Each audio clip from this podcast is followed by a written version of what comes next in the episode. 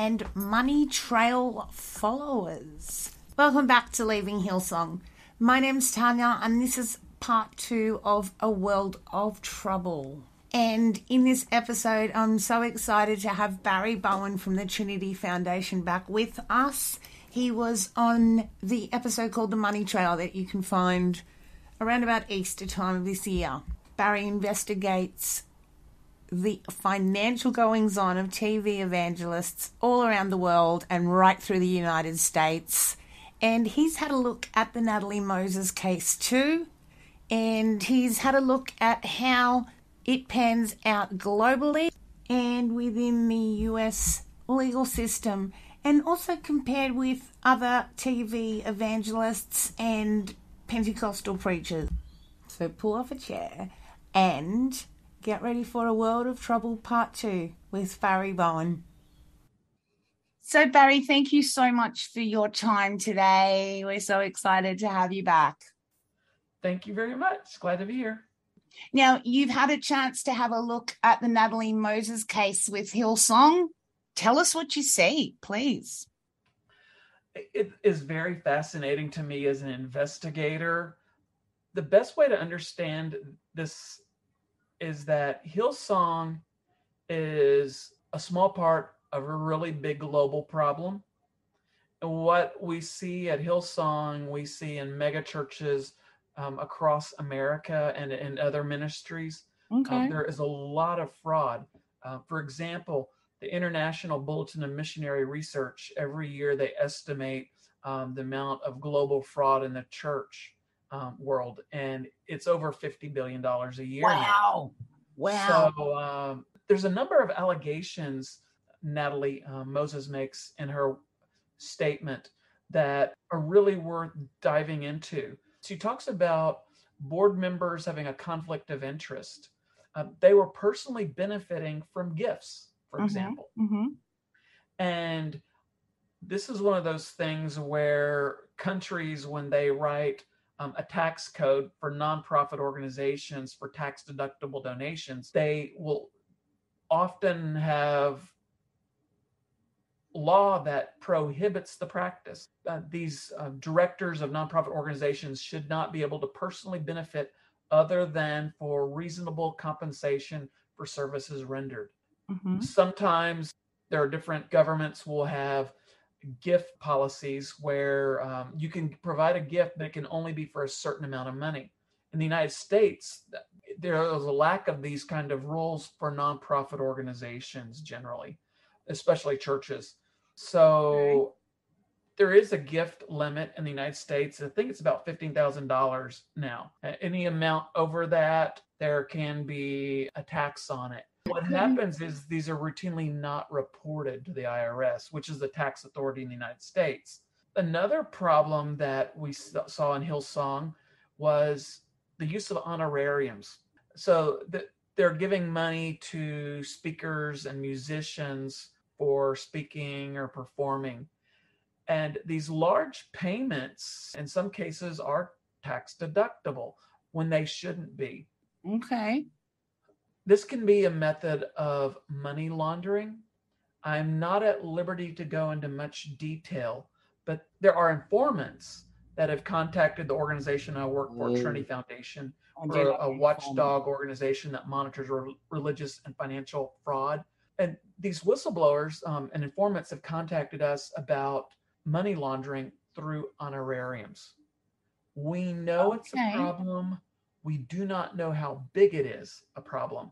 We need more informants to fill in the details. Okay. And how is this laundering taking place? Like what, casinos or like how, how do they do it? Well, when money is embezzled, when money's stolen, they need to make it look like a honest transaction so that it does not get the attention of investigative agencies, mm-hmm. banks, etc. Mm-hmm. So when you label a financial gift as an honorarium, it may look legal on paper, but may not be. So it's a way of disguising okay. Okay. what's going on. The term goes back to at least in the early 1900s. Some people claim that it was the word money laundering uh, came about because of a prominent gangster. There was a mafia guy who owned a laundry. And Mhm. people go wash their clothes. It was an all cash business. So he Right. cash, mix it in with his criminal profits, and deposit in the bank, and they wouldn't suspect anything Right. suspicious. But I mean, I'm just wondering. I mean, and it's not important, but it just while we're on it, um, I mean, what are they doing with all this cash? Are they sinking it into property, or are they? How do they launder? How do TV evangelists launder? Sometimes the money is placed in tax haven nations. They're little island nations that uh, have in the past had histories of having low income taxes or no income tax. So Okay. you could put your money in another country and it not be taxed. So there are multiple reasons for using tax havens. One reason is to avoid taxation. Another reason is to hide money from, say, a spouse. So Okay. you've got a wealthy businessman that um, thinks he might end up getting divorced. He moves some of his assets, puts them in another country so that his wife can't access them, get to them. And That happens frequently. these island nations would know about all this, wouldn't they? the Cayman Islands, the Bahamas, or some of them. Yeah, nice. I, I've looked for um, companies related to Hillsong in the Offshore Leaks database. There's a large database of corporate uh, filings of, of companies that are registered in these countries. okay. And so I've looked for them for Hillsong. There's a Hillsong insurance, but it's, as far as I can tell, it's not related to Hillsong Church. Okay. Okay. Uh, where else do they launder money? I mean, money can be put into property.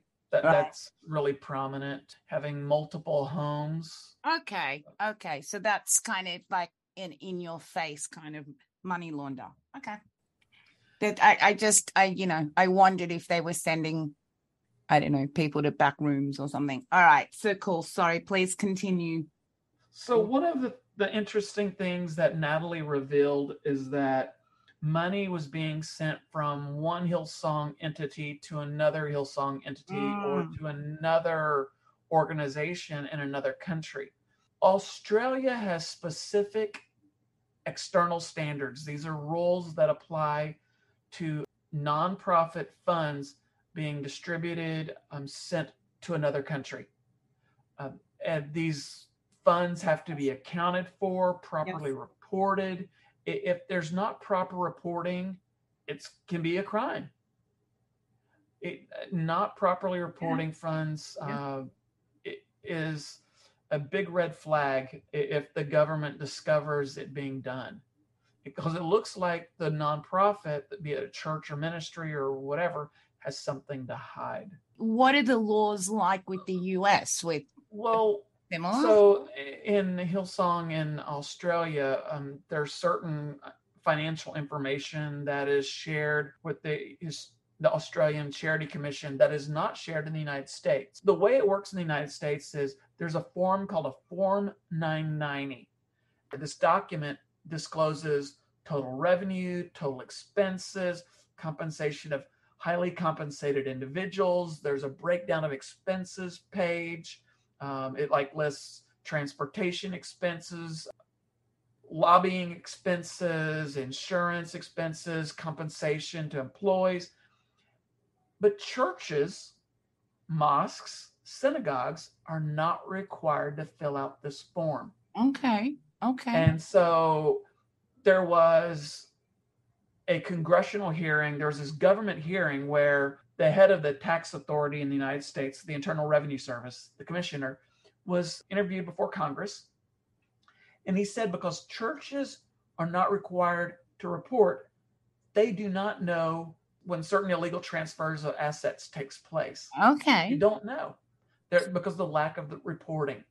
So there were funds transferred from a Hillsong entity in the United States to another country just so they did not have to report. So this makes sense to me now. So if the rules are too strict in Australia, in order to maintain your charity status, you have to report where you send funds via that charity. But if you were to if you were transfer the funds if you're not allowed to do it in Australia, if they're not allowed to do it in Australia, then they probably shouldn't be doing it. right, right. In the United States, then you, you can just send it to America and send it to all other places in the world, and the US isn't going to track that, is what you're telling us, yeah? Right. In in the United States, it's very rare for a church to be audited by the Internal Revenue Service. Very rare. What happens is a person has to make a complaint to the IRS. Um, then there is several high-ranking officials that they review these complaints and they decide whether or not to audit or to launch a criminal investigation. And if they were to launch an investigation into Hillsong, and I think it would be appropriate to do so, if they were to launch an investigation into Hillsong, the results of that investigation would be confidential until criminal charges were filed. Okay. Okay. I mean, doesn't the public have a there, right? There's bank secrecy laws. There are other privacy laws that prohibit the IRS from sharing information about the investigations or audits. Okay. Uh, and so another thing that the whistleblower uh, revealed was that Hillsong Church, five percent of the funds uh, went to Hillsong Global LLC. Mm-hmm, um, mm-hmm. Hillsong in the United States has set up these companies, they're called limited liability companies. Typically, they will have one or two managers that oversee the organization. So there is no board of directors. If you've got one person making all the decisions, there's not proper oversight. And in the Australian external standards that regulate money going to other countries, it recommends that you have more than one person making the decision. Okay. So, I mean, this is required for there to be proper accountability. Not one person can't approve transactions without oversight. They want multiple people involved. There are a couple other things in the statement of claim, the whistleblower complaint um, that Natalie Moses filed, um, that are worth bringing to your audience attention there was a church, there was a building that, like a fellowship, that yeah, was yeah. owned by a company of people that were Hillsong board members, and church funds were transferred to that company. I believe okay. it was nine million dollars. Yes. And transferring funds from a nonprofit to a for-profit is with lots of risk. It can be highly illegal. The the things that Hillsong is doing could put their nonprofit status at risk. The the Australian um, Charity Commission, when as they investigate these claims, they'll have to verify. Well, for one, uh, the church leadership will have to defend themselves. Do they have a honest defense right. against these claims. If they don't, they could be in for a world of trouble. Um, a world. Serious. Um, there's some serious tax penalties that can be um, levied at the organization, and they could even lose their charity status. Yeah, yeah. I mean, how would that work in the in the U.S.? What in, in the United States, the Internal Revenue Service publishes a bulletin almost every week, um, almost every Friday. If not, it'll come out on the Monday of the following week. And in these bulletins, about two or three times a year, they will announce nonprofit organizations that have lost their tax exempt status for misconduct. Okay. So in the United States, certain laws do not apply to churches, like I previously mentioned. Churches are not required to file a 990. Other nonprofits are required to file.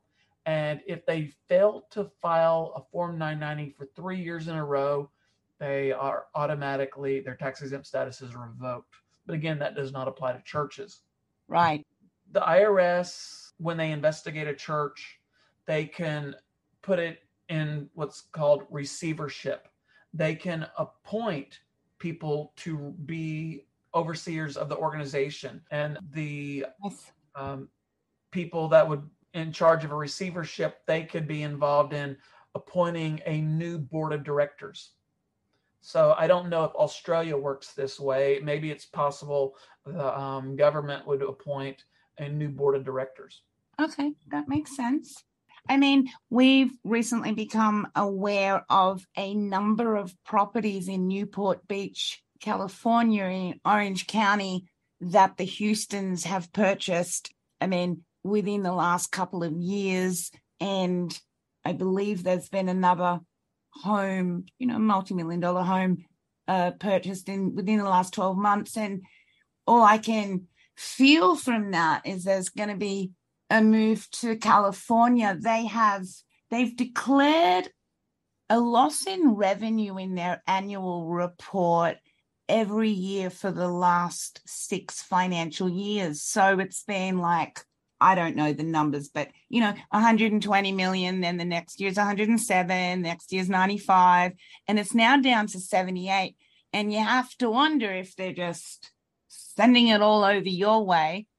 And whether somebody's not taking their trial in uh, December very seriously. The Brian Houston, who used to run Hillsong, and his wife Bobbie, they just put their house up for sale. And all that says to me is, you know, not taking it all that seriously but you know what a what a better deal you get over there seriously you don't have to you don't have to have anybody watching you from the sounds of it when pastors or churches are caught in criminal misconduct or uh, other illegal activities, sometimes um, these pastors will try to reinvent themselves or rebrand themselves. So it's common for them to change the name of the church so it's not associated with the previous name, mm. or to start a new church in another city. Those type of things happen. Uh, so it wouldn't be surprise me at all if Brian Houston were to rebrand himself in the United States. Also, he could potentially just retire and, and walk away from the church mm-hmm. world for the most part. Mm-hmm. Yeah. But some people, there's a rush for them being in front of a large audience speaking. To- if you thought the only way to get a more defined jawline with natural looking results was through surgery, think again. Juvederm Volux XC is a non surgical injectable gel filler that improves moderate to severe loss of jawline definition and can help you achieve natural looking results with little downtime. Even better, this improved definition lasts up to one year with optimal treatment. No maintenance required. Improve jawline definition for a smooth, sculpted look with Juvederm Volux XC. For important safety information and to find a licensed specialist, visit juvederm.com. That's J U V E D E R M.com. Not for people with severe allergic reactions, allergies to lidocaine, or the proteins used in Juvederm. Common side effects include injection site redness, swelling, pain, tenderness, firmness, lumps, bumps, bruising, discoloration, or itching. There's a risk of unintentional injection into a blood vessel, which can cause vision abnormalities, blindness, stroke, temporary scabs, or scarring. Talk to a licensed specialist specialist to find out if it's right for you. To a large congregation, they get a rush from it and they, mm. they enjoy it.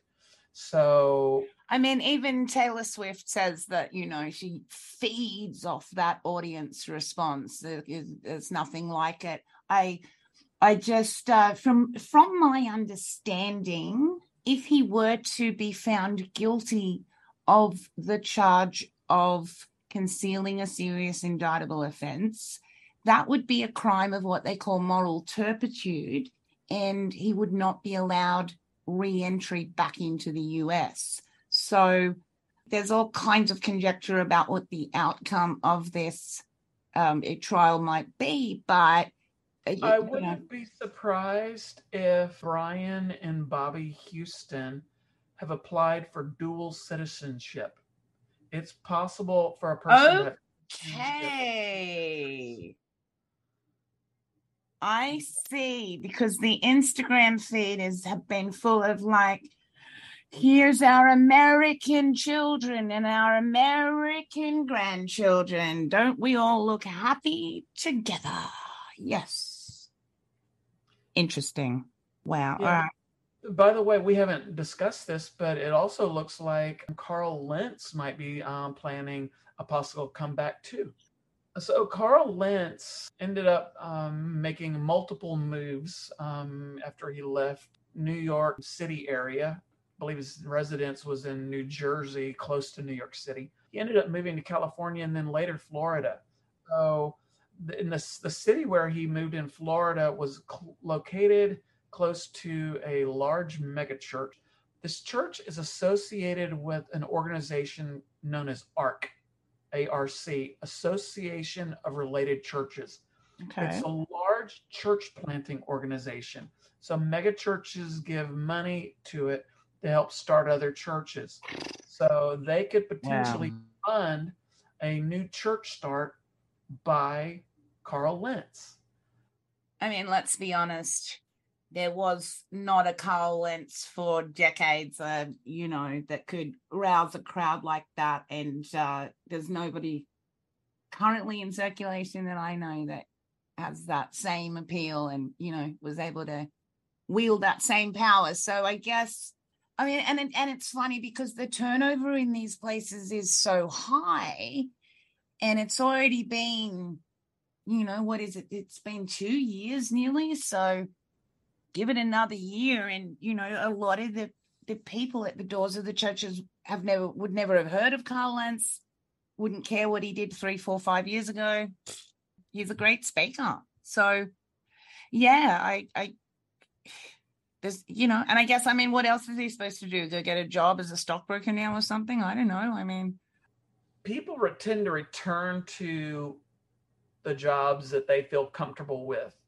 And I believe that Carl Lentz fed off of that audience excitement. His church um, services were sort of like a rock concert. Oh, yeah. I mean, he's so good at what he did and the sports references. And, you know, he was really able to be all things to all men. And for that, you know, he's the he's the kind of guy that you think, well, yeah, you know, that would be a smart comeback and and you know he's got the skills. It's just fascinating how these people uh, i mean i'll say it these men uh you know commit the most heinous acts and then there's this focus on restoring them. And it's like it, they they just can't let go of having like you said getting up on that stage. They just cannot let go. And the system supports them to come back and back and back. And it's it's just incredible. That's a, just an observation. Following yeah. what the bible says. I mean the bible has um, certain guidelines for a elder of the church a leader in the church. But one of the things that the bible says is they should not be lovers of money. They should not be greedy. They should be people of of high moral standing. And uh-huh. this clearly is not apply to a number of these megachurch pastors and definitely to Hillsong. I mean, you look at Brian Houston, he he wrote a book about you need more money. He has since said that he was really young when he did that and kind of not um you know what I mean, not mature enough to really uh, know what he was doing, so we're not supposed to hold that against him. So yeah, I think he was only about forty. Um. so recently, Brian Houston spoke at Casey Treat's church. Casey Treat is a megachurch pastor, and he played an important role in Brian Houston's life. He helped coach sure him on how to grow a megachurch. Okay. He also gave Brian his first Harley Davidson. I just want to note that. Okay. So Casey Treat's the guy that showed in the ropes. Is that right? That's what I read. Okay. Um, I mean, he's not scandal free himself. It's like, you know, you Google and there's all this stuff from the whole family, 2018. But you know what? It doesn't stop. It's business as usual. It's it's just incredible. Sorry, do you continue? So Casey Treat is also affiliated with Association of Related Churches. Oh my goodness. Okay. So they have worked with a number of pastors that have had bad behavior, rehabilitating Mhm. them. So it would make sense that they would work with somebody like Brian Houston or Carl Lentz.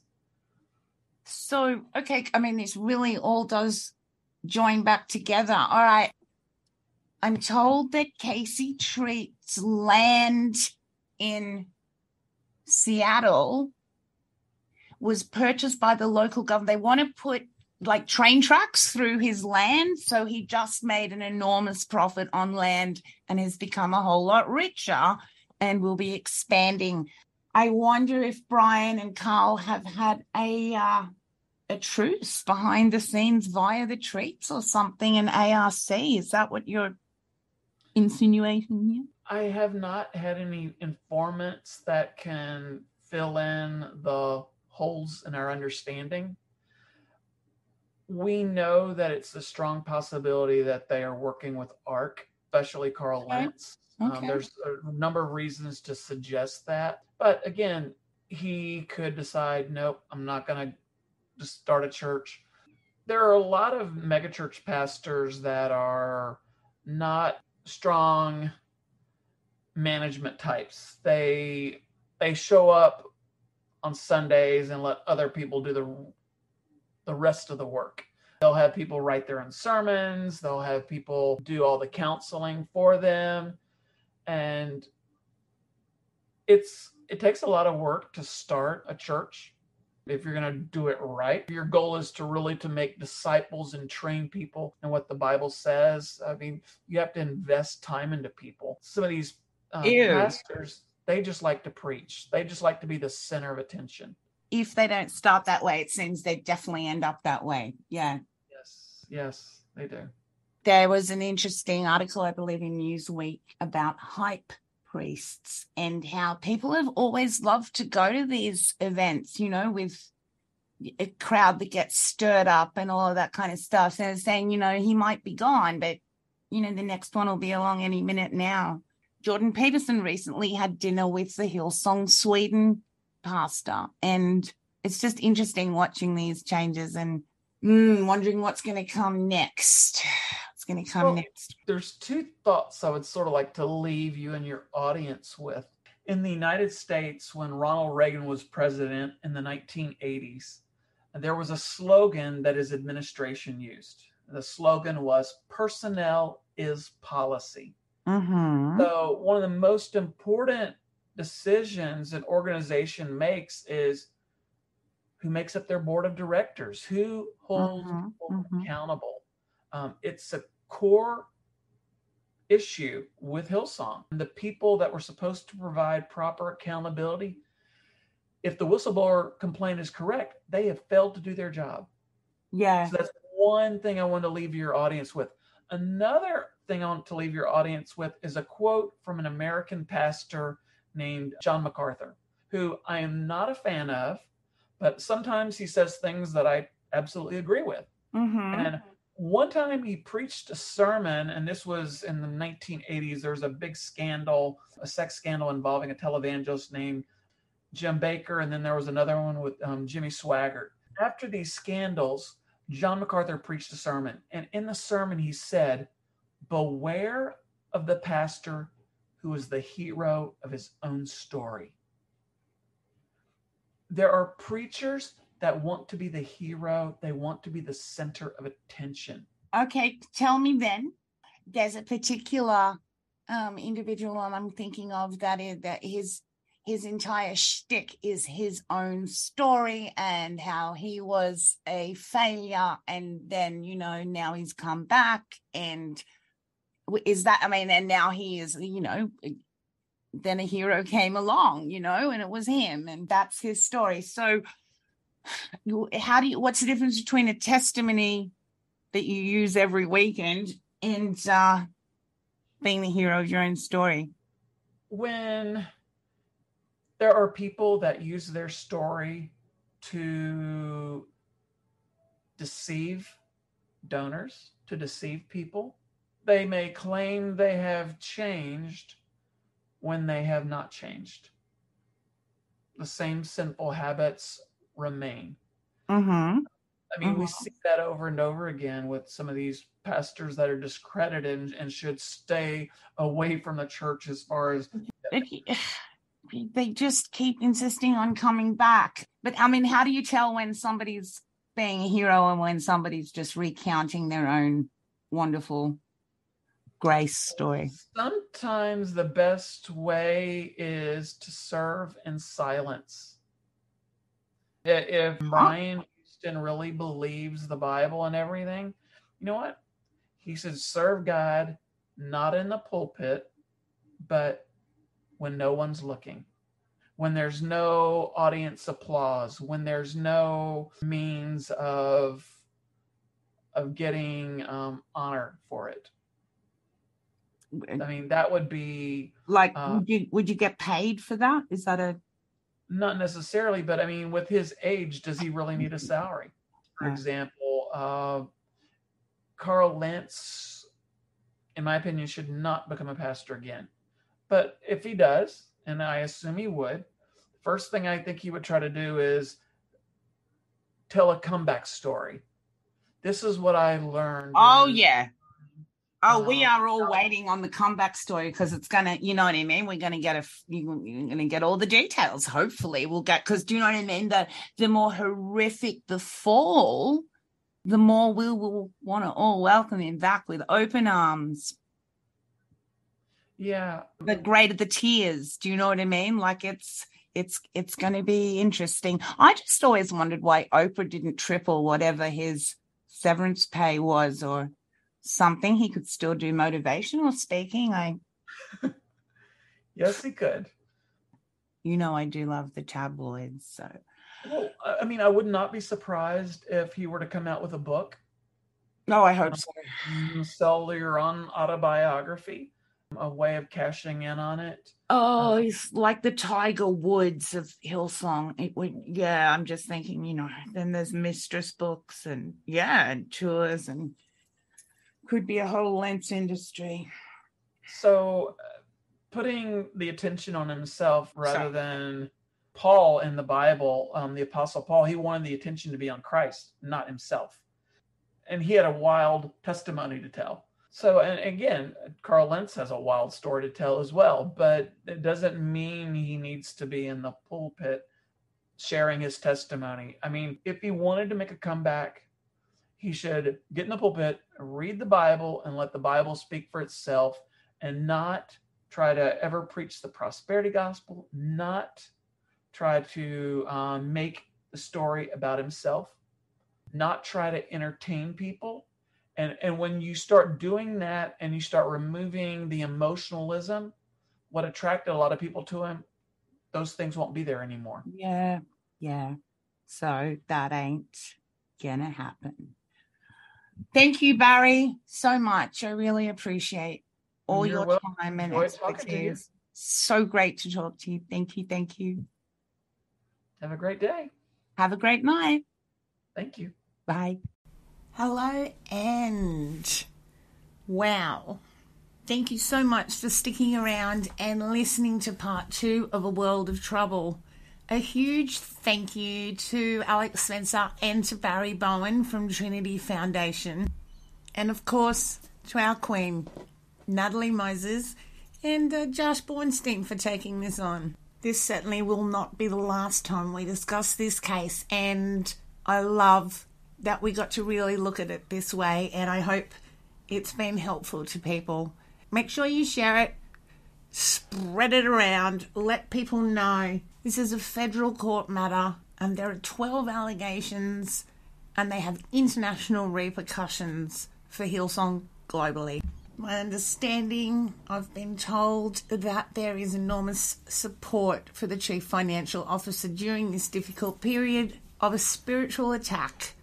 So, you know, don't be afraid to let your voices be heard about justice in this case. And when I say keep leaving Hillsong this week, what I want you to think about if, you're supporting them at all, stop giving them your money. Just stop it. They can do without it. And uh, it's really clear now where those funds are going. So just don't feel bad. Stop tithing to them, stop supporting their charities. It's going to be a, a world of trouble. Ugh.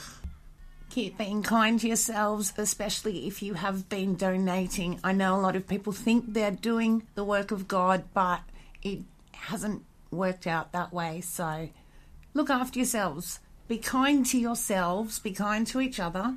Keep leaving Hillsong. And you know, these pods take a lot of work. There's a lot of hours that have gone into these for the guests and for the host. So do yourself a favor and go over to the Patreon for Leaving Hillsong and the PayPal and support this work so more of it can be done. Thank you. Take care of yourselves and we'll talk soon. Bye.